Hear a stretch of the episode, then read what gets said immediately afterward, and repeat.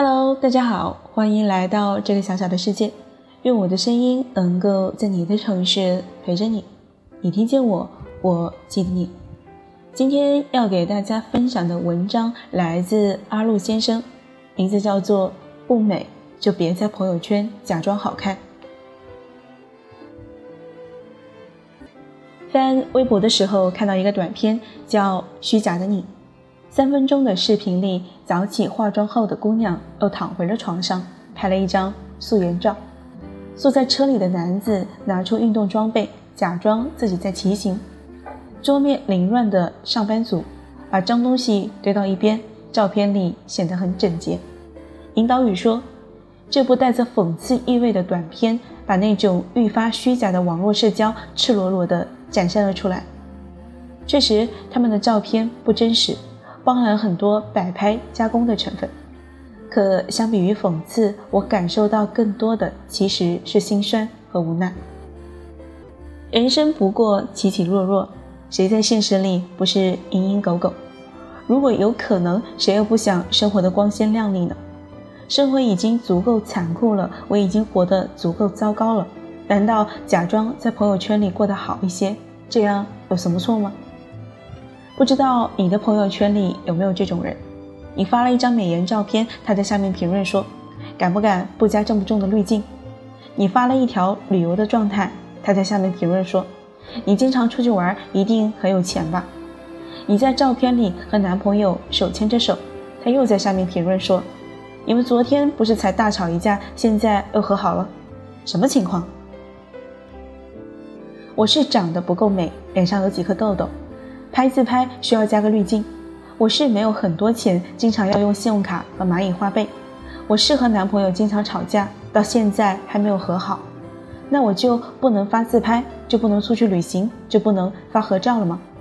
难道我就应该发丑丑的照片，就应该永远缩在出租屋里吃泡面省钱，就应该每天在朋友圈抱怨自己恋爱不幸吗？我是生活的很苦逼，但是我也有向往美好的权利啊。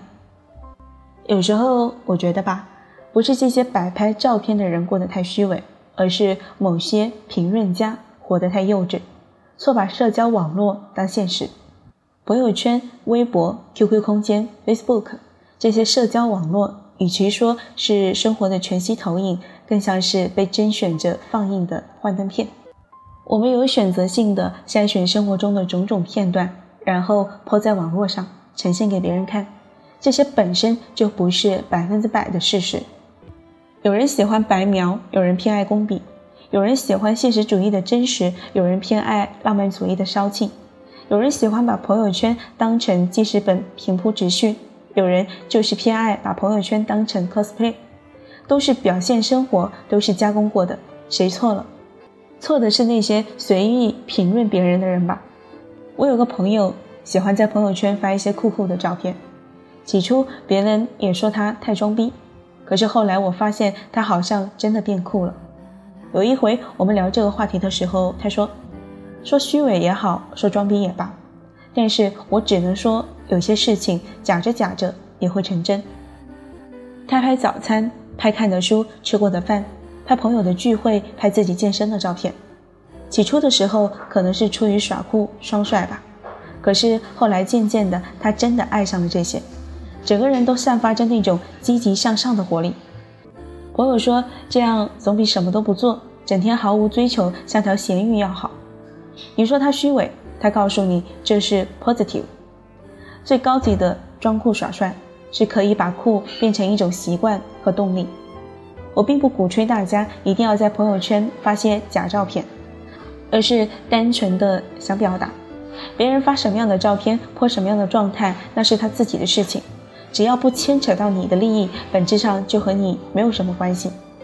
原本我很不爽朋友经常在朋友圈秀恩爱，可是后来发觉，极有可能是因为我自己长期单身，所以会有一些不满的情绪。作为朋友，看到自己的兄弟过得很幸福，我们应该做的是拍手祝福，而不是贬低和差评吧。做人应该少些戾气，做朋友就更不必说了。世界本来就有很多恶意了，你又何必再去做恶人，去戳别人的美梦？有句话这样说的：希望你过得好，像朋友圈里一样好。像朋友圈一样好，估计很难，不如反过来讲，生活已经很惨了，可不可以允许我在朋友圈里假装过得稍微好一点？好了，今天的文章就给大家分享到这里。最后感谢大家的收听，我们明晚再见。